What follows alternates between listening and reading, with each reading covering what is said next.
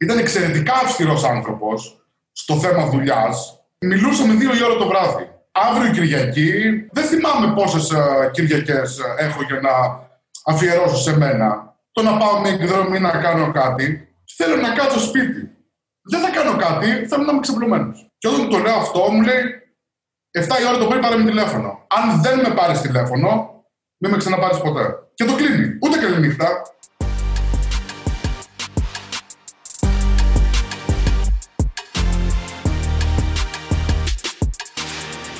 Γεια σας και καλώς ήρθατε σε ένα ακόμα Business Talks. Είμαι ο Δημήτρης και όπως πάντα έχω μαζί μου τον Χάρη και τον Άλεξ. Καλησπέρα παιδιά.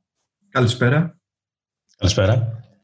Και σήμερα έχουμε τη χαρά να είναι μαζί μας ο Θωμάς Καραβάκας. Ο Θωμάς, παιδιά, είναι ιδρυτής του The Customers, το οποίο είναι ένα ηλεκτρονικό marketplace στην Ελλάδα.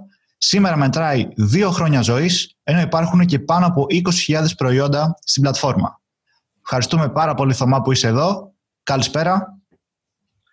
Καλησπέρα, παιδιά. Εγώ ευχαριστώ για την πρόσκληση. Το πήραμε αρκετό καιρό αυτό, το συζητούσαμε αρκετό καιρό. Επιτέλους βρήκαμε το χρόνο και οι τέσσερις να μπορέσουμε να κάνουμε αυτό το podcast. Και νομίζω εκτός από το χρόνο, είναι σημαντικό και ότι βρήκαμε και την κατάλληλη εποχή. Να πούμε για, για ένα θέμα όπως είναι το ηλεκτρονικό εμπόριο. Είσαι ένας άνθρωπος που έχει πολλά χρόνια εμπειρίας πάνω σε αυτό και μπορείς να δώσεις και πολλή αξία στον κόσμο με αυτά που θα συζητήσουμε. Γι' αυτό, παιδιά, μείνετε μέχρι το τέλος. Κάντε ένα like σε αυτό το βίντεο, γιατί θα βοηθήσει πολύ τον αλγόριθμο. Και πάμε να ανακρίνουμε τον Θωμά για το e-shop. Άρα μπορούμε να, να ξεκινήσουμε με το να μας πεις πώς είναι ουσιαστικά να τρέξεις ένα ηλεκτρονικό κατάστημα και ειδικά την εποχή του κορονοϊού και πώς συγκρίνεται η εμπειρία σου με πριν την πανδημία. Δηλαδή, τι έχει αλλάξει. Πώς είναι να τρέχει ένα ηλεκτρονικό κατάστημα στην εποχή του κορονοϊού όμορφο, ε, επειδή όλοι ε, που θέλουν να αγοράσουν αυτό που έχουν ανάγκη πάνε σε κάποιο ηλεκτρονικό κατάστημα. Πολλές οι ερωτήσεις ε, για τα προϊόντα, για τις περιγραφές τους, το πού μπορεί να βοηθήσει το προϊόν, αλλά επίσης πολύ κουραστικό, γιατί δεν υπάρχει ωράριο. Κυριολεκτικά δεν υπάρχει ωράριο. Μπορεί να στείλουν ερωτήσεις και 12 η ώρα το βράδυ όμορφο αλλά κουραστικό.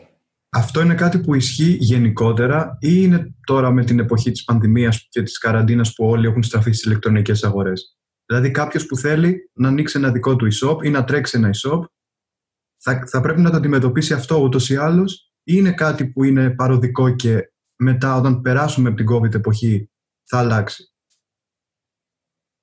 Η COVID εποχή μας πήγε πιστεύω μία δεκαετία μπροστά ως προς το ηλεκτρονικό εμπόριο.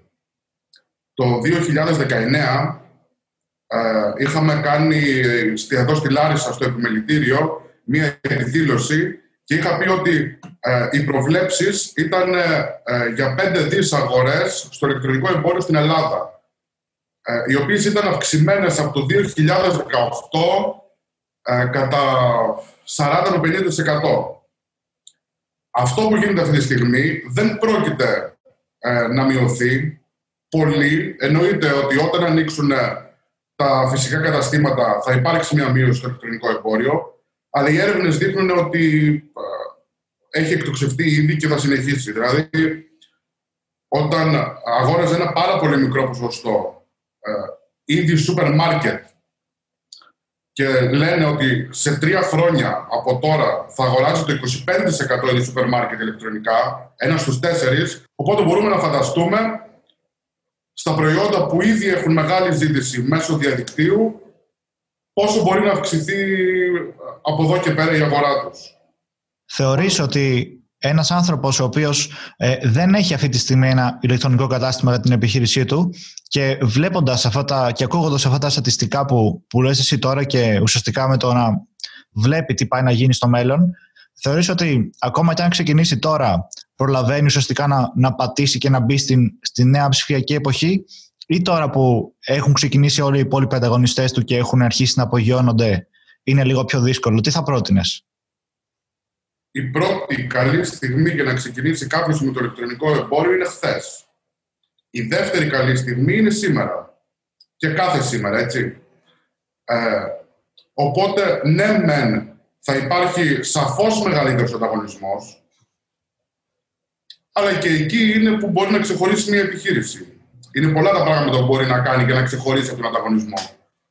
Οπότε δεν πρέπει ε, το ότι αυξάνεται ο ανταγωνισμός κάποιον ε, να τον αφήσεις πίσω ε, και να μην μπεις στην ηλεκτρονική αυτή εποχή. Γιατί όντως θα πάμε για ηλεκτρονική εποχή, ειδικά στο ε, εμπόριο. Όποιος δεν, δεν έχει κάποιο ισό ή δεν πρόκειται να κάνει για τους δικούς του λόγους, καλός ή κακός θα μείνει πιο πίσω και θα δει τον τζίρο του να συρρυκνώνεται. Πολύ σωστό αυτό που είπες με το χθες και το σήμερα. Ε, οπότε, έστω πως υπάρχει ένας άνθρωπος αυτή τη στιγμή που μας, μας ακούει ή μας βλέπει και θέλει ο άνθρωπος για την επιχείρησή του να ξεκινήσει και να φτιάξει το δικό του e-shop, ωραία. Ε, τι θα του πρότεινες, να, με, με ποιο τρόπο θα του πρότεινες να ξεκινήσει και έχεις κάποια ίσως tips ή συμβουλές να δώσεις για κάποιον που τώρα θέλει να ξεκινήσει για να μπορέσει να κάνει καλύτερες κινήσεις ίσως και να επιτεχύνει πιο γρήγορα τα πράγματα; Δεν είμαι υπέρμαχος του να επιταχύνει τα πράγματα. Είμαι υπέρμαχος του να χτίζει σιγά σιγά. Ε, αυτό που πρέπει να κάνει όμως, σίγουρα, το έχω ε, γράψει και σε ένα άρθρο στο επιχειρώ.gr που λέει ότι πρέπει να εμπιστευτείς επαγγελματία. Όταν πας να κάνεις μία δουλειά ε, που στην ουσία ένα e-shop είναι μία δεύτερη επιχείρηση δεν είναι συμπληρωματική του φυσικού καταστήματος. Πρέπει να εμπιστευτεί σε επαγγελματία. Να κάνει πράγματα που ξέρει να τα κάνει. Και για ποιο λόγο τα κάνει. Έτσι. Οπότε το πρώτο βήμα είναι αυτό, να εμπιστευτεί σε επαγγελματία.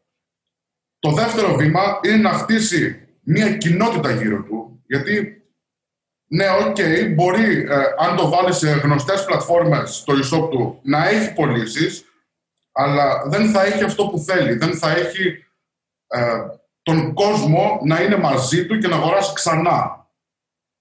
Αν χτίσει μια κοινότητα πάνω σε κάτι που πιστεύει και προωθεί κάτι που πιστεύει και που αγαπά, εννοείται με πολύ πολύ σκληρή δουλειά, σε βάθος χρόνου είναι αυτό που θα τον βοηθήσει να κρατηθεί εν ζωή και να μεγαλώνει σταδιακά.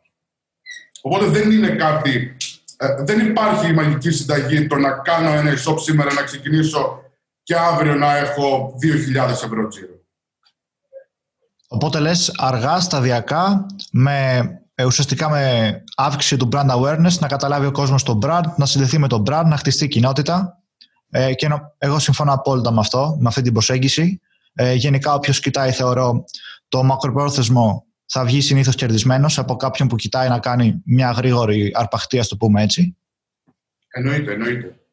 Και πρέπει να κάνει και πολλά άλλα πράγματα ταυτόχρονα, έτσι. Δηλαδή, ένα από, αυτό, από αυτά που πρέπει να κάνει είναι να μην έχει ωράριο. Αυτό που έλεγα πριν. Δεν μπορεί να σου στέλνουν μήνυμα ε, στη σελίδα σου στο Facebook και να απαντάς δύο μέρες μετά ένας ενδυνάμει πελάτης σου κάνει μια ερώτηση για ένα προϊόν που ενδιαφέρεται και θέλει μια απάντηση να τον βοηθήσεις να το αγοράσει από σένα. Αν εσύ το απαντήσει δύο μέρες μετά, φυσικά δεν θα το αγοράσει από σένα και πιθανόν να πει και μια άσχημη κριτική για σένα, ότι δεν απαντάς ή ότι δεν ενδιαφέρεσαι. Οπότε είναι πάρα πολλά. Είναι η ευγένεια που μπορεί να έχεις, η εξυπηρετικότητα. Αυτά που λέω μπορεί να ακούγονται ότι ε, ισχύουν από όλους, αλλά ισχύει από ένα τρομερά μικρό ποσοστό επιχειρήσεων. Η αλήθεια είναι αυτή ότι πολύ λίγες επιχειρήσεις το κάνουν αυτό και ίσως ευθύνεται για το γεγονός ότι πολύ λίγες επιχειρήσεις αφήνουν αυτή τη δουλειά σε κάποιους ειδικούς, όπως είπες και εσύ πριν, που ασχολούνται με το digital marketing και μπορούν να είναι εκεί πέρα και να απαντούν. Οπότε πιστεύεις ότι θα έπρεπε να, όταν κάποιος ξεκινάει ένα e-shop, να έχει στο μυαλό του ότι θα πρέπει να προσλάβει και ανθρώπους που να εργάζονται αποκλειστικά σε αυτό; Γιατί είπες ότι θα πρέπει να το βλέπει και σαν μια δεύτερη επιχείρηση, ξεχωριστή. Είτε είναι αυτή η ελεύθερη επαγγελματία, είτε είναι υπάλληλη, έτσι. Ε, λοιπόν, τώρα, το να προσλάβει ένα άτομο δεν ξέρω να συμφέρει στα χρήματα που πρέπει να δώσει. Το να προσλάβει έναν επαγγελματία όμως είναι απαραίτητο. Γιατί δεν ξέρει πώς να κάνει διαφημίσεις στα κοινωνικά δίκτυα. Οπότε εκεί ναι, για να έχουν τα χρήματά σου την απόδοση που πρέπει να έχουν, που μπορούν να έχουν βασικά, πρέπει να προσλάβεις έναν επαγγελματία. Το να απαντάς σε ερωτήσεις εν δυνάμει πελατών σου, δεν νομίζω ότι πρέπει να προσλάβει κάποιον ε, για να απαντάει στα μηνύματα αυτά ή και να προσλάβει μια επιχείρηση που σήμερα ξεκινάει ένα e-shop, δεν μπορεί να πληρώνει ένα άτομο που να είναι από τις 12 μέχρι τις 8 το πρωί για να απαντήσει σε τυχόν μηνύματα, γιατί δεν θα έχει αυτόν τον κόσμο. Οπότε πρέπει ε, ο ίδιος που θα χτίσει το e-shop να δεσμευτεί ότι μπορεί να βγάλει και αυτή τη δουλειά. Γιατί είναι η πιο σημαντική μετά την τιμή. Πριν την τιμή, συγγνώμη. Πριν την τιμή είναι πιο σημαντικό το να απαντάς στους πελάτες με ειλικρίνεια, με ευγένεια και πολύ γρήγορα. Επειδή ανέφερες και τους ε, πελάτες, για να το δούμε λίγο και από την οπτική του καταναλωτή, ε, έχουμε δει ότι ειδικά τώρα στην εποχή του κορονοϊού έχουν αυξηθεί πολύ και κάποια scams με e-shop λόγω της αύξησης της επισκεψιμότητας. Ε, τι θεωρείς ότι πρέπει να προσέχει ένας καταναλωτής όταν επισκέφτεται ένα e-shop και τι πρέπει να κάνει το e-shop για να κερδίσει την εμπιστοσύνη του; Το πρώτο που πρέπει να κάνει είναι ε, δίπλα από το URL υπάρχει ένα λουκετάκι. Το SSL. Αυτό δείχνει ότι τα δεδομένα που στέλνονται από το e-shop κρυπτογραφούνται για να φτάσουν στο σερβερ. Το πρώτο και το βασικότερο είναι αυτό. Επειδή η Google όμως πλέον ε, είναι πολύ αυστηρή με το SSL, είναι πολλά τα καταστήματα που έχουν SSL.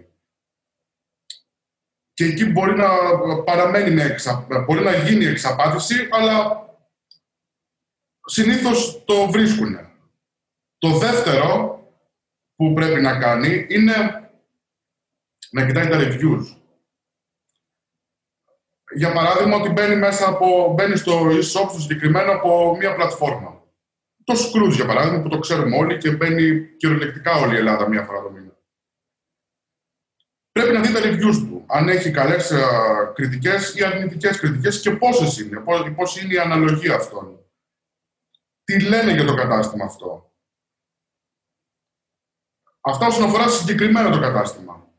Πιο γενικά, επειδή ο κόσμος περνά πολλές ώρες στο Facebook και στο Instagram και εκεί είναι οι μεγαλύτερες παγίδες scam που μπορούν να γίνουν είναι όταν βγάζει ε, μία σελίδα στο Facebook ένα κουπόνι και σου λέει γράψε Business Review Greece στο κουπόνι και θα έχεις έκπτωση 90% και από 100 ευρώ εσύ το αγοράσεις 10 ε, αυτό όχι. Πρέπει να μας ε, βάλει σε σκέψεις ότι κάτι άσχημο θα παιχτεί εδώ μόλις δώσεις τη στοιχεία της κάρτας μου.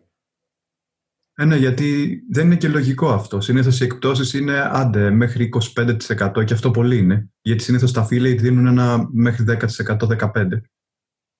Οπότε όπου βλέπει ο κόσμος μεγάλη έκπτωση, ουσιαστικά πρέπει να σκέφτεται ότι αυτό είναι scam. Κοίταξε, επειδή βγαίνουν και εκπτώσει και 50%, δεν θέλω να πω ότι ε, μέχρι ένα συγκεκριμένο ποσοστό είναι καλά οι εκτόσεις. Αλλά όταν βλέπεις ένα προϊόν ότι έχει 300 ευρώ και εγώ στο δίνω 25, ε, μην πας να το πάρεις. Μάλλον το επόμενο πρωί δεν θα έχεις χρήματα στο λογαριασμό σου να πάρεις ούτε αυτό με το 300. Θέλει λίγη κριτική σκέψη από το καθένα. Ναι, ναι. Εντάξει, εμεί που είμαστε, ναι, που είμαστε πιο νέοι, το αναγνωρίζουμε λίγο πιο εύκολα αν κάτι είναι ύποπτο. Αλλά υπάρχουν και πολλά άτομα μεγάλης ηλικίας που δεν είναι εξοικειωμένα και ουσιαστικά στοχεύουν σε αυτούς κυρίως ε, οι scammers. Όπως και με τους ε, Νιγηριανούς πρίγκιπες, έτσι. Μέσω, μέσω emails εδώ και πάρα πολλά χρόνια στέλνονται κάποια spam emails τα οποία λένε ξέρω εγώ ότι ονομάζομαι Αχμέντ ε, του τέτοιου του βάζει ξέρω εγώ τα νιγηριανά ονόματα και τη διεύθυνση και σου λέει ότι ε, έχω κερδίσει μια κληρονομιά η οποία ανέρχεται σε κάτι εκατομμύρια και επειδή θέλω ένα έμπιστο άτομο να, να του τα στείλω, γιατί ξέρω ότι θα μου τα φυλάξει, δώσ' μου τα στοιχεία της κάρτας σου και αν μου τα φυλάξεις, θα σου δώσω από αυτά τα εκατομμύρια που έχω, θα σου δώσω τα μισά, ας πούμε. Και πολλοί κόσμος ε, όντως τα δίνει. Ή τουλάχιστον παλιότερα, γιατί τώρα έχει γίνει και αστείο αυτό με, το, με τους Νιγηριανούς πρίγκιπες και τους Άραβες πρίγκιπες, οπότε γι' αυτό το ανέφερα και εγώ, επειδή είναι κάτι σαν meme. Τι το λες ότι είναι αστείο. Ε, γι' αυτό ε, ο κόσμος που μας βλέπει ή μας ακούει πρέπει να πάει να ακολουθήσει στο Facebook το Cyber Alert. η σελίδα της α, δίωξης ηλεκτρονικού εγκλήματος. Ε, βλέπω ότι ανεβάζουν πολύ συχνά τώρα τελευταία. Ε, νομίζω ο όρος αυτός είναι ε, money mule. Πρέπει όντως να τα κοιτάνε αυτά, γιατί για, το, για να το ανεβάζει η δίωξη, πάει να πει ότι δεν γελάνε και πολύ όταν το ακούνε ότι θα σου δώσω τα μισά εκατομμύρια. Και δεν το σκέφτονται και τόσο πολύ. Οπότε... Αυτό σίγουρα δεν είναι καλό. Ε, κάτι που ήθελα να σταθώ πριν ήταν σχετικά με τις κριτικές, αλλά θα, θα προσπαθήσω να το συνδυάσω με αυτό που λέμε τώρα. Ε, ένας άνθρωπος ο οποίος δεν έχει μεγάλη εμπειρία ή μάλλον να το πω καλύτερα δεν έχει πολύ κριτική σκέψη στο διαδίκτυο γιατί μπορεί στην κανονική του ζωή να, είναι, να έχει περισσότερη κριτική σκέψη Λόγω απειρία όμως στο διαδίκτυο, είτε επειδή είναι μιας ηλικίας και πάνω, είτε επειδή απλά είναι λίγο απρόσεκτος ή αφελής, δεν μπορεί να, να ξεχωρίσει πότε ένα review είναι ψεύτικο. Και έχουμε δει πάρα πολλές φορές ε, ηλεκτρονικά καταστήματα τα οποία να έχουν άπειρα reviews τα οποία να είναι fake, δηλαδή να έχουν ξέρω χιλιάδες reviews προϊόντων με πέντε αστέρια και να βλέπεις εσύ ότι 5.000 άνθρωποι έχουν ε, βάλει ένα, ότι το προϊόν είναι πεντάστερο και υπάρχουν και 15 άτομα που έχουν βάλει το προϊόν ότι είναι ξέρω εγώ, ένα αστέρι χαμηλής ποιότητας. Το θέμα είναι ότι αυτοί οι 15 που έχουν βάλει τη χαμηλή βαθμολογία είναι και πραγματικοί άνθρωποι και οι υπόλοιποι 5.000 είναι ψεύτικοι λογαριασμοί. Οπότε και εκεί πέρα πάλι υπάρχει ένα θέμα. Πώς μπορεί να αναγνωρίσει κάποιος ε, ότι ένα review που βλέπεις σε ένα κατάστημα είναι fake; Κοίταξε γενικότερα οι εταιρείες, ισχύει αυτό που λες, πρώτον ισχύει, αλλά γενικότερα οι εταιρείες προσπαθούν να βρουν μία λύση πάνω σε αυτό. Ε, είτε να μπορείς να βάλεις review όπως έχει το Scrooge, αφού ε, έχεις αγοράσει το προϊόν, ε, είτε όταν έχεις κάνει μια αγορά από ένα e-shop, να συνεργάζεται με μια πλατφόρμα που θα του δίνει το email σου μόνο και μόνο για να σου στείλει ότι έχεις αγοράσει το προϊόν, βάλε μας το email και τα λοιπά για να επιβεβαιώσουμε και βάλε και μια κριτική. Οπότε πλέον αυτές, αυτά τα reviews θα αρχίσουν να πέφτουν. Γιατί πρέπει όντως να έχεις κάνει αγορά για να βάλεις review. Δηλαδή, όποιος θέλει να το ψάξει για το e-shop του, μπορεί. Μπορεί να, τα reviews να είναι νόμιμα και να είναι αληθινά. Τώρα, ο, αν έχουν μείνει παλιά reviews, ναι, έχουν μείνει. Αλλά όχι πολλά. Δεν είναι σε αυτήν την αναλογία 5.000 με 5.000. Θα είναι πολύ, πολύ λιγότερα. Οπότε λες ότι ουσιαστικά αυτό το πρόβλημα αρχίζει να αντιμετωπίζεται με αυτόν τον τρόπο. Ε, όντως, νομίζω ότι όλοι το ψηλό έχουμε δει να γίνεται τελευταία.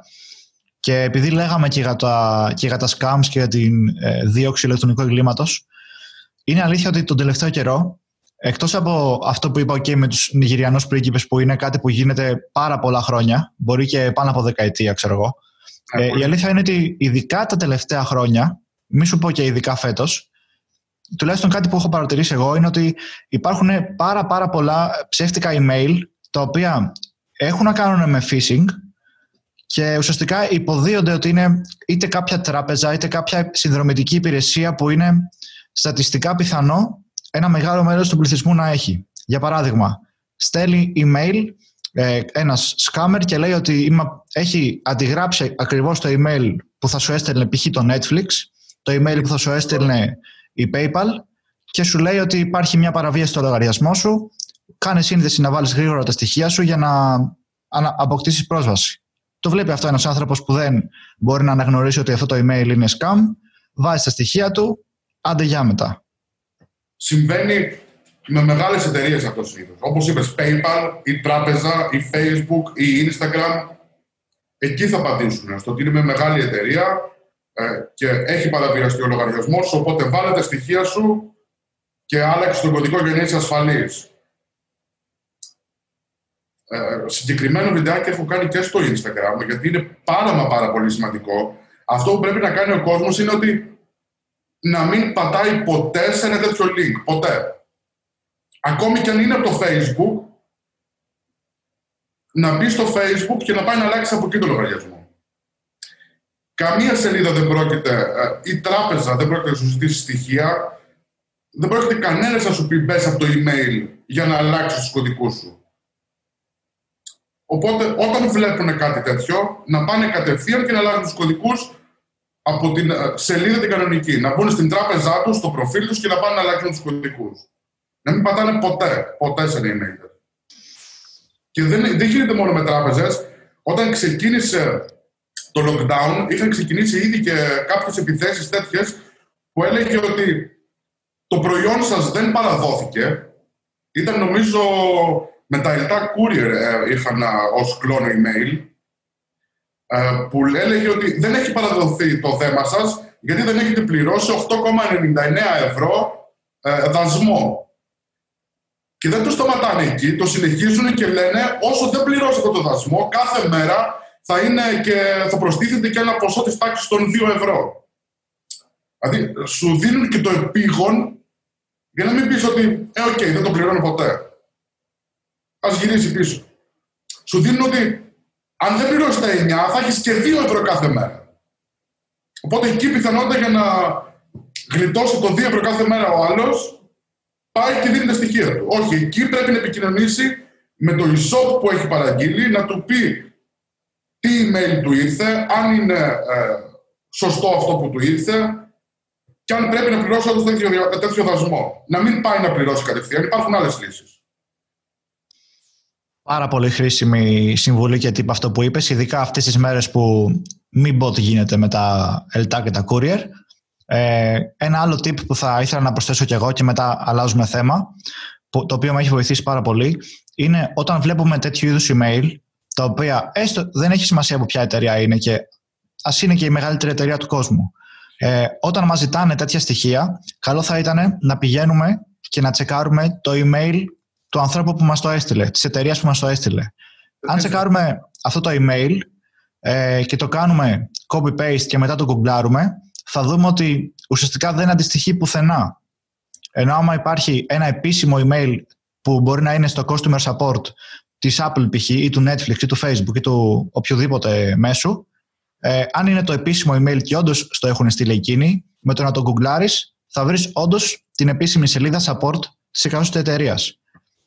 Οπότε, άλλο ένα tip για να έχουμε. Χίλια συγγνώμη που θα στο χαλάσω, αλλά νομίζω ότι δεν ισχύει τόσο αυτό. Κατά 99% είμαι σίγουρος ότι όταν φτιάχνεις ένα email κλόνο, μπορείς να βάλεις όποιο email θέλεις εσύ. Ότι δεν οποιοδήποτε email θέλεις εσύ. Μπορείς να πάρεις ότι από το support παπάκι facebook.com. Ok, okay, είναι πολύ καλό που το λες και είσαι τόσο σίγουρος. Εμένα προσωπικά, επειδή δεν μου έχει τύχει ποτέ, όσα email π.χ. έχω δεχτεί... Ναι, όσα email έχω δεχτεί για παράδειγμα που μπορεί να είναι από την PayPal, έστω και μία μικρή ατέλεια θα την έχει. Δηλαδή μπορεί το PayPal να είναι γραμμένο με έστω και ένα γράμμα θα είναι διαφορετικό. Οπότε εκεί πέρα μπορείς να το ελέγξεις. Ε, δεν, μπορώ, δεν μπορώ να αποκλείσω εννοείται αυτό που λες, για να μην ε, πάρω κανένα στο λαιμό μου. Οπότε καλό θα ήταν και τα δύο να τα προσέχουμε αυτά. Καλό θα ήταν όταν βλέπουν ένα τέτοιο email να πάνε στην κανονική σελίδα για να αλλάξουν κωδικό ή να κάνουν ό,τι τους λέει το email. Να μην πατάνε ποτέ στο link αυτό. Ποτέ. Ακόμη κι ας είναι από την, όντως από την εταιρεία. Ποτέ πήγαινε κατευθείαν στο Facebook, στην PayPal και άλλαξε τον κωδικό σου. Ποτέ. Είναι πράγματι πάρα πολύ σημαντικά αυτά και θα ήταν καλό να τα ξέρουν όσο περισσότερο γίνεται γιατί ζούμε σε μια εποχή που πλέον όλα αρχίζουν να γίνονται ηλεκτρονικά και εκεί πέρα υπάρχει πάρα πολλής χώρος για να γίνονται διάφορες απάτες και είναι πολύ επικίνδυνο γιατί πολλοί άνθρωποι χάνουν χρήματα από αυτό Οπότε είναι σημαντικό που υπάρχουν άνθρωποι σαν και σένα που βγαίνουν και μιλάνε για αυτά τα πράγματα και λένε τι πρέπει να προσέξεις, πώς να το αποφύγεις, πώς να το αντιμετωπίσεις. Είναι όλο αυτό παράλληλα και μια αποτελεσματική στρατηγική marketing για να προωθήσεις το e-shop σου. Δηλαδή να δει ο κόσμος ότι αυτός ξέρει πράγματα, θέλει πραγματικά να με βοηθήσει, να δώσει αξία που λέμε εμείς και παράλληλα φτιάχνεις και ένα προφίλ αξιόπιστο γιατί όταν λες ότι οι απαταιώνες κάνουν αυτό, αυτό και αυτό, σημαίνει ότι εσύ μοιάζεσαι πολύ για τον, ε, για τον καταναλωτή και δεν πρόκειται να, να του κάνεις κάποια ας πούμε αβάτη οτιδήποτε τέτοιο οπότε χτίζεις μια σχέση εμπιστοσύνης μεταξύ σας. Κατά ένα πολύ μεγάλο μέρος ισχύει αυτό που λες. Αλλά ξέρεις τι, είναι ανάλογα στον άνθρωπο. Αυτός που το, μπορεί να το σκεφτεί διαφορετικά, δηλαδή μπορεί, δεν αποκλείει το ενδεχόμενο να σκεφτεί κάποιος ότι αυτός μας μιλάει για ασφάλεια, οπότε ε, δεν πρόκειται να κάνει κάτι το οποίο θα βλάψει εμάς, αλλά δεν ξέρω κιόλας αν αυτό είναι ένα κάλυμα που τους ώστε να μας φέρει λεφτά. Είναι ένα, ε, ένα πολύ μεγάλο ποσοστό, όντως εμπιστεύεται. Ε, λαμβάνω αρκετά μηνύματα στο ότι έχω, στείλει, έχω κάνει μια παραγγελία, αλλά δεν μου έχει έρθει email επιβεβαίωσης. Τι κάνω; Ή έχω πληρώσει, έχουν περάσει 20 μέρες, αλλά δεν μου, έρθει, δεν μου έχει έρθει προϊόν. Τι κάνω; Ναι, το 95% εμπιστεύεται. Αλλά υπάρχει και ένα 5% που μπορεί να το δει διαφορετικά. Δεν με ενδιαφέρει αυτό το 5%. Και κατά ένα μεγάλο ποσοστό δεν με ενδιαφέρει ούτε το 95%. Γιατί δεν θέλω αυτό που κάνω, το ότι μιλάω για ασφάλεια, το κάνω γενικότερα για να προσέχει ο κόσμος. Δεν το κάνω για να νομίζουν ότι οι άλλοι προσπαθούν να τους φάνε τα χρήματα και εγώ θα είμαι εντάξει απέναντί τους. Θέλω να περάσω μια νοοτροπία του να προσέχει ο κόσμος στο διαδίκτυο και να είναι ασφαλής, να μην χάσει τα χρήματά του. Διάβαζα ότι προχθές ε, μέσω ενός SMS κάποιος έχασε 40.000 ευρώ από λογαριασμό Ένα τέτοιο θέλω να γλιτώσω. Δεν θέλω τόσο ε, ναι, εννοείται και να χτίσω brand awareness. Εννοείται. Δεν θα πω ότι δεν θέλω, δεν είναι σχέδιο ενός marketing plan. Αλλά περισσότερο το κάνω γιατί μ' αρέσει ε, να λέω πράγματα που ο κόσμος δεν γνωρίζει και να ξέρει πώς θα προφυλαχτεί. Νομίζω είναι και, και κατανοητό και σεβαστό αυτό που λες.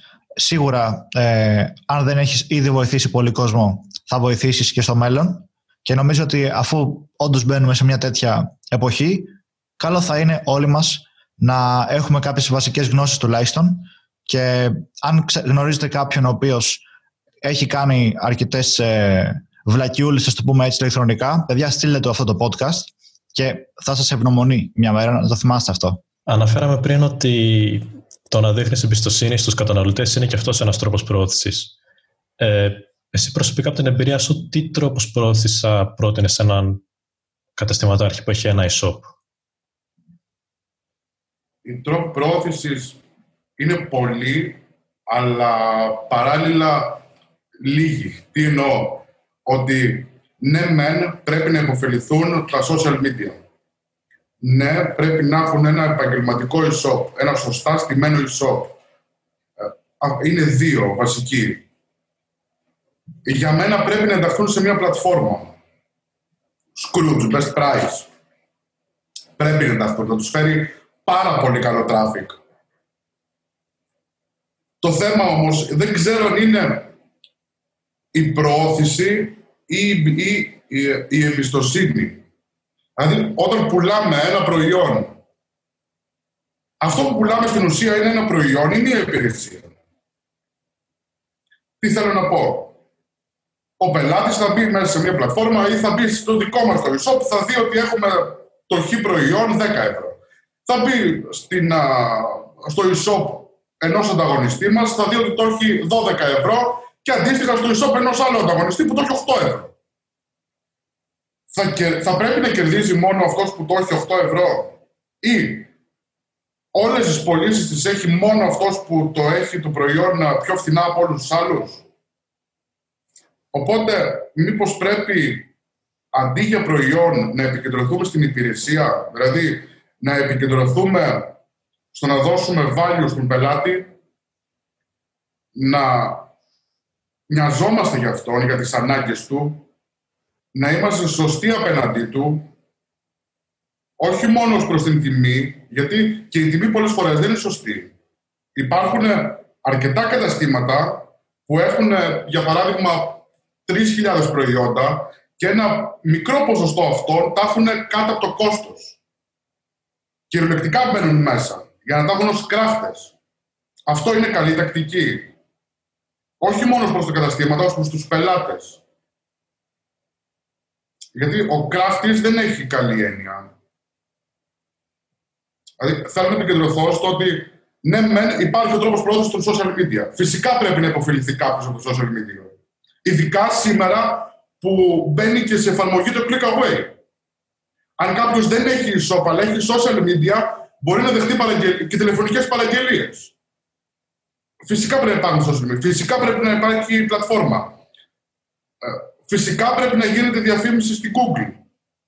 Εννοείται πως πρέπει να γίνονται όλα αυτά, αλλά πρέπει να επικεντρωθούμε εκεί.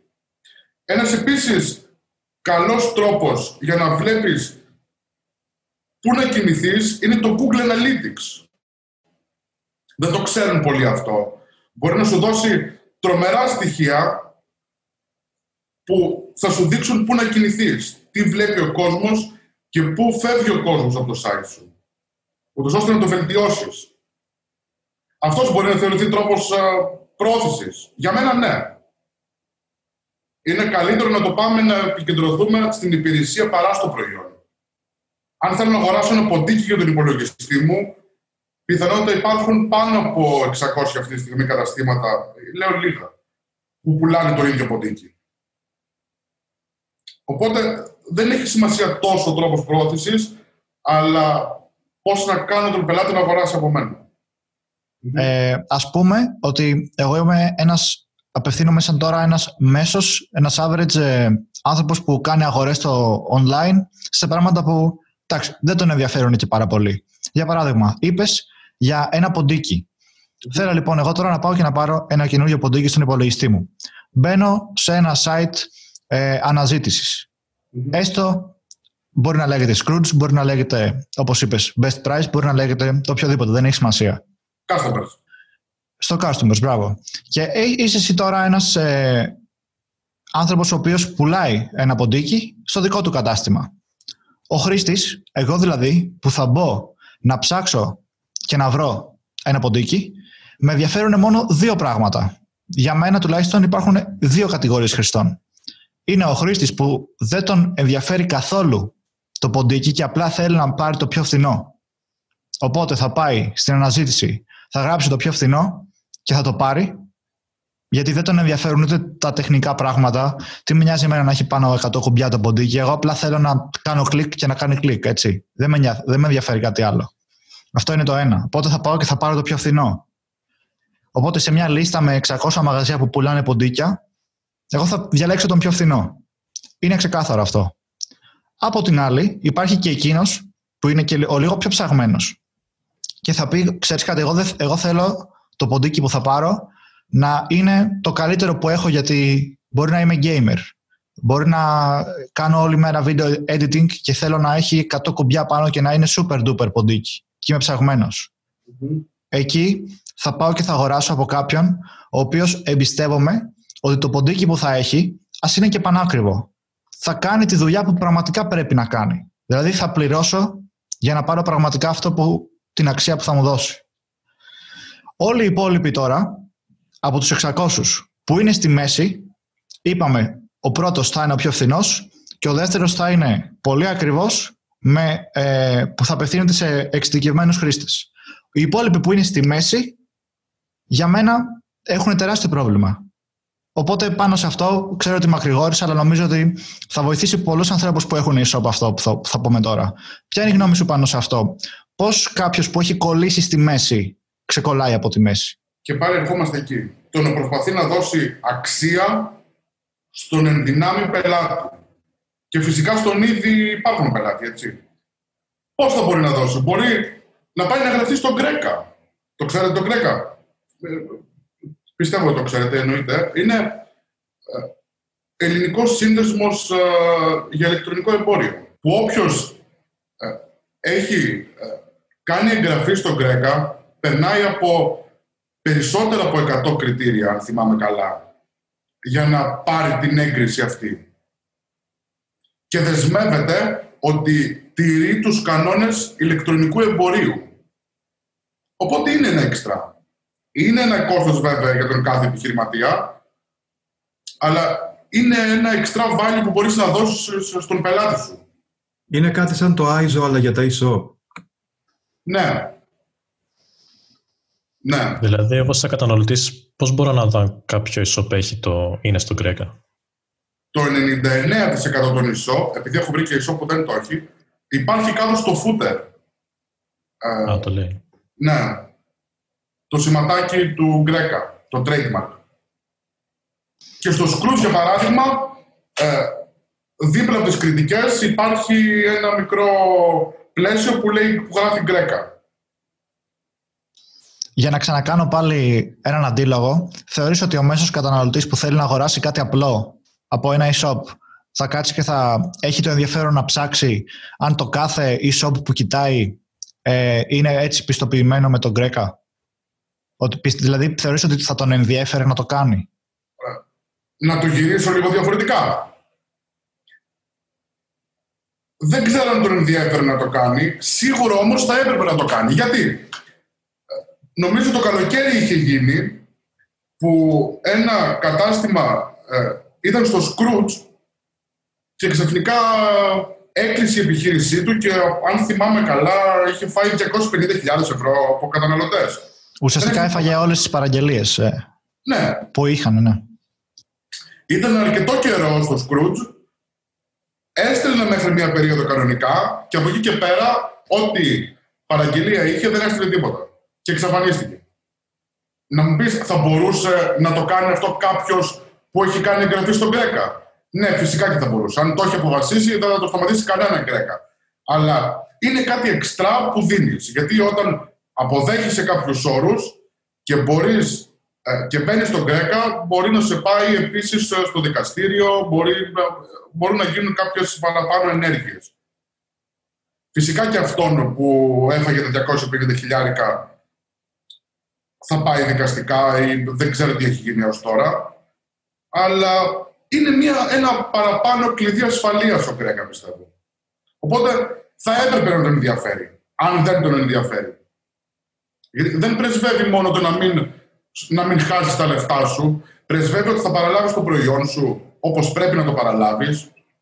Επίσης, αυτό που είναι πάρα πολύ σημαντικό είναι νόμος της Ευρωπαϊκής Ένωσης που έχει δικαίωμα κάθε πελάτης ε, ηλεκτρονικού καταστήματος μέσα σε 14 ημέρες κάνει επαναχώρηση. Δηλαδή, όταν έχει αγοράσει το προϊόν, εντός 14 ημερών, χωρίς καμία απολύτως δικαιολογία προς το ηλεκτρονικό κατάστημα, να πει πάρ το πίσω και φέρνει τα λεφτά, δεν το θέλω. Και εννοείται να μην το έχει ανοίξει, έτσι. Δεν το συζητώ τώρα να πάρει ένα πουκάμισο, να το χωρέσει 12 μέρες και να πει τελικά πάρει το πίσω. Αλλά έχει αυτό το δικαίωμα. Όποιος είναι στον Γκρέκα το αποδέχεται και πρέπει να το τηρεί. Επίσης, να εκλογίσουμε και λίγο τα γένια μας. Τι θέλω να πω; Ότι γιατί να μην κάνει στο Instagram κάποιο βιντεάκι για να δώσει αξία στον κόσμο να τον εμπιστευτεί παραπάνω; Για ποιο λόγο εμείς εδώ κάνουμε αυτό το podcast; Ο πρώτος και κύριος λόγος είναι για να μάθει ο κόσμος περισσότερα πράγματα για το ηλεκτρονικό εμπόριο, για την ασφάλεια, για τις ηλεκτρονικές αγορές. Αλλά όπως είπαμε και πριν, είναι και ένα θέμα marketing. Να σας εμπιστευτεί περισσότερο. Να σας βλέπει ποιοι είστε και να ξέρει ότι αυτά είναι τα άτομα που ανεβάζουν στο business review. Αυτοί είναι που νοιάζονται να μας πληροφορήσουν, οπότε αυτά που ανεβάζουν δεν είναι fake news. Είναι σωστά πράγματα και αυτά που στέκουν. Οπότε γιατί να μην κάνει βιντεάκια στο Instagram; Τι τον εμποδίζει; Πιθανότατα μια ντροπή. Okay, okay, μπορεί να την ξεπεράσει. Είναι πάρα πολλοί τρόποι που μπορεί να δώσει value. Αρκεί να ψάξεις. Σχετικά με το τι τον εμποδίζει, νομίζω ότι υπάρχουν άπειρες δικαιολογίες που μπορεί ο καθένας να, να ισχυριστεί και να πει. Ε, Νομίζω δεν υπάρχει λόγος να κάνουμε κάποιο αντίλογο πάνω σε αυτό. Προσωπικά συμφωνώ 100% με αυτό που λες. Ακριβώς. Το έχουμε πει και σε άλλο επεισόδιο για το θέμα με τις δικαιολογίες. Έχουμε πει και σε ένα άλλο επεισόδιο με τη Χριστίνα το πώς μπορείς να νικήσεις τους φόβους σου και να κάνεις ένα βίντεο στο YouTube, για παράδειγμα. Οπότε, όσοι ενδιαφέρεστε για αυτά τα θέματα, μπορείτε να δείτε και τα προηγούμενα επεισόδια που έχουμε ανεβάσει. Έχουν αυτά τα θέματα μέσα. Όμως, επειδή τώρα μιλάμε με το Θωμά, θα θέλαμε να πούμε και κάποια πράγματα ε, όσον αφορά αυτόν, τη δική του ιστορία, γιατί έχει πάρα πολύ ενδιαφέρον. Είχαμε ανεβάσει και ένα άρθρο που είχε γράψει για το Business Review που αφηγούταν μια ιστορία ε, από μια δύσκολη στιγμή του. Νομίζω ήταν μια στιγμή που είχε σκεφτεί να τα παρατήσεις. Όχι, αυτή είναι η ιστορία που γράψαμε δεν, ήταν, δεν ήθελα να τα παρατήσω. Ήταν όλες οι άλλες ημέρες, βασικά οι περισσότερες. Ε, αλλά εκείνη, εκείνο που είχαμε γράψει είναι ότι συνεργαζόμουν, συνεργαζόμουν ήταν, είναι μέντοράς μου, ε, ο πρώην πρόεδρος της Johnson Johnson Ελλάς. Αν θέλετε μπορώ να πω και το όνομά του, ε, σε μια εκδήλωση που θέλαμε να κάνουμε στο επιμελητήριο στη Θεσσαλονίκη ήταν να έρθει και να μιλήσει και αυτό στον κόσμο, αλλά ήταν να γίνει το Μάιο και το Μάιο δεν γινόταν να γίνει η εκδήλωση, καταλαβαίνετε γιατί. Ε, που ήταν Κυριακή. Βασικά ήταν Σάββατο, ε, βράδυ, και είχα 38 και 8 πυρετό. Ήταν εξαιρετικά αυστηρός άνθρωπος στο θέμα δουλειάς ε, και μιλούσαμε δύο η ώρα το βράδυ. Και του λέω ότι αύριο Κυριακή, εντάξει, δεν, έχω, δεν θυμάμαι πόσες ε, Κυριακές ε, έχω για να αφιερώσω σε μένα. Το να πάω μια εκδρομή να κάνω κάτι. Και έχω και πυρετό, δηλαδή δεν είμαι καλά. Έχω και 38 και 8. Θέλω να κάτσω σπίτι. Δεν θα κάνω κάτι, θέλω να είμαι ξαπλωμένος. και μιλούσαμε πάρα πολύ ώρα. Και όταν το λέω αυτό, μου λέει 7 η ώρα το πρωί πάρε με τηλέφωνο. Αν δεν με πάρεις τηλέφωνο, μην με ξαναπάρεις ποτέ. Και το κλείνει. Ούτε καλή νύχτα. Η ιδιότητά του σαν άνθρωπος, εντάξει, okay, okay, ναι, ε, πρώην πρόεδρος Johnson Johnson Ελλάς. Πολύ σημαντικό άτομο σε γνώσεις και αξίες που μπορεί να σου προσφέρει ως προς μια επιχειρηματική πορεία. Έχει ενδιαφέρον η νοοτροπία αυτής της ιστορίας. Ναι. Το επόμενο πρωί, 7 η ώρα, όντως τον πήρε τηλέφωνο το γραφείο. Και δεν ξεκινήσαμε ε, στο να μου λέει γιατί ήθελε να το κάνω, για να, να τον πάρω τηλέφωνο. Τον παίρνω τηλέφωνο, καλημέρα, καλημέρα, λοιπόν, έχουμε να κάνουμε αυτά. Ε, δυσκολεύομαι εκεί, τι να κάνω εκεί. Ήταν κατευθείαν η ροή των προηγούμενων ημερών. Συνεχίζω, κάνουμε τη δουλειά, εν τέλει το βράδυ, γυρνάω στο σπίτι. Με παίρνει αυτός τηλέφωνο, όπως κάθε βράδυ, και ξεκινάει το μονόλογο. Και μου λέει ότι αυτό δεν στο έκανα για να σηκωθείς να πας στο γραφείο και να λιποθυμήσεις. Εν τέλει λιποθύμησες. Του λέω όχι. Μου λέει γιατί; Του λέω δεν λιποθύμησα. Μου λέει πρέπει να προετοιμαστείς. Αν έτυχε να μη λιποθυμήσεις, okay, okay, είσαι τυχερός. Αλλά πρέπει να προετοιμαστείς. Έχεις πυρετό. Πιε χυμό. Πιε υγρά. Κάνε κάτι. Δεν θα είσαι παραγωγικός. Πιθανότατα πράγματα που θα έκανες σε μία ώρα να τα κάνεις σε δέκα. Αλλά αν καθόσουν στο σπίτι, δεν θα έκανες ούτε το ένα. Παιδιά, αυτά τα λέμε τώρα για την εποχή προ-COVID. Τώρα, άμα έχετε πυρετό, κάτσετε ναι, σπίτι. Ναι. Δεν βγαίνετε. Ναι, όντως, καλά, καλά είναι κάνεις η ουσία που έχει πολύ ενδιαφέρον. Τώρα δεν βγαίνουμε και, και καλά να είμαστε, έτσι. Είναι, ναι, είναι δύο χρόνια πριν. Πρέπει να προετοιμαστείς. Που είναι πολύ σημαντική η προετοιμασία. Και το άλλο που μου είπε είναι ότι θέλεις να χτίσεις μια επιχείρηση που θα έχει εργαζόμενους.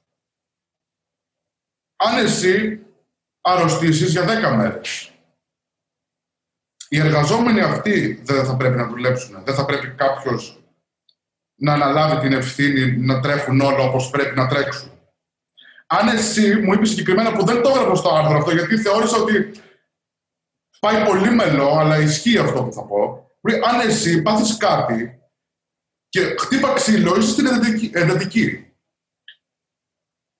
Και είναι η μέρα των πληρωμών. Ναι, μεν οι εργαζόμενοι θα σκεφτούν ότι ναι, είναι εντατική ο άνθρωπος και δεν μπορεί να πληρώσει, αλλά δεν πρέπει να έχεις προνοήσει, ούτως ώστε αυτοί να πάρουν τα χρήματά τους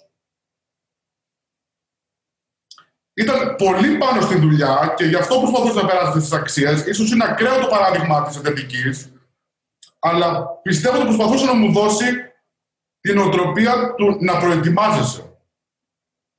Και την οτροπία του πρέπει να δουλεύεις, άσχετα το πόσο παραγωγικός θα είσαι, τις μέρες που δεν θα είσαι καλά. Καλύτερα να κάνεις ένα παρά μηδέν. Και αν μπορούμε να κάνουμε μια ε, σύνοψη, τουλάχιστον έτσι όπως το αντιλαμβάνομαι εγώ και θα μου πείτε και εσείς τη γνώμη σας, είναι το ότι ναι μεν μπορεί το παράδειγμα της εντατικής να είναι ακραίο, αλλά μέσα από ακραία παραδείγματα κάποιες φορές μπορείς να καταλάβεις πραγματικά τι θέλει να πει ο άλλος, έτσι. Και μέσα από αυτό μπορούμε να καταλάβουμε ότι δεν μπορείς να θέλεις να ανοίξεις μια επιχείρηση και να έχεις εργαζομένους και τη στιγμή που πραγματικά θα χρειαστεί να πεις ότι α, δεν νιώθω πολύ καλά, θα κάτσω σπίτι, γιατί τότε θα έχεις πραγματικά θέση ευθύνης. Γιατί τότε πραγματικά θα πρέπει να πας στο γραφείο, γιατί τότε πραγματικά θα πρέπει να πιέσεις τον εαυτό σου και να κάνεις πράγματα. Οπότε, αν τώρα δεν θέλεις να πας στο γραφείο και να, και να κάνεις έστω και το ένα από τα δέκα, τι θα γίνει μετά όταν θα έχεις πραγματικά ευθύνη; Και να, τουλάχιστον έτσι το αντιλαμβάνομαι εγώ από αυτή την ιστορία και νομίζω ότι σαν μήνυμα είναι πολύ καλό για κάποιον που όντως θέλει να, να ασχοληθεί με αυτό και να έχει δικός του υπαλλήλους. Εγώ θέλω να συμπληρώσω και κάτι άλλο σε αυτό.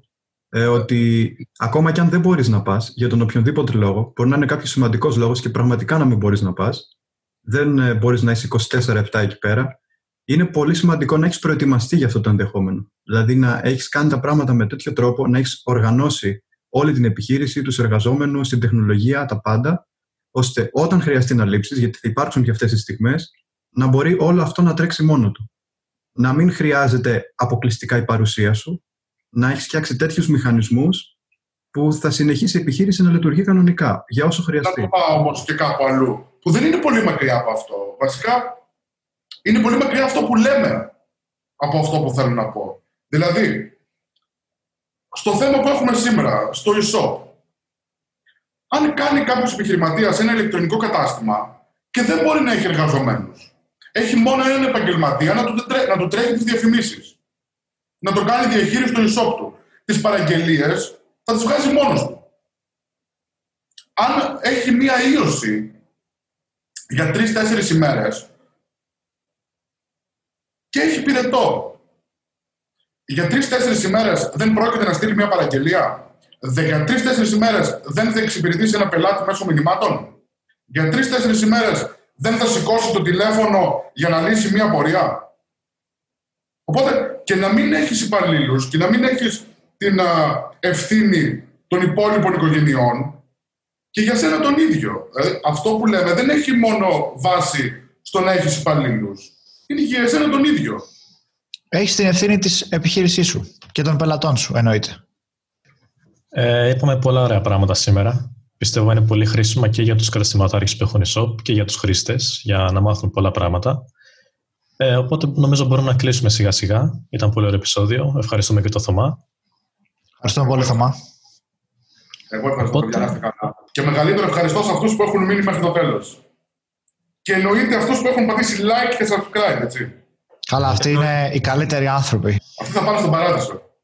Λοιπόν, παιδιά, δεν χρειάζεται να πούμε εμείς κάτι. Τα είπε ο Θωμάς Καραβάκας για εμάς. Κάντε όλοι like, subscribe, κάντε και ένα share αν θέλετε να μοιραστείτε με ένα φίλο σας όλες αυτές τις συμβουλές που ακούσατε για να μην πέσουν θύματα πάτης στο διαδίκτυο.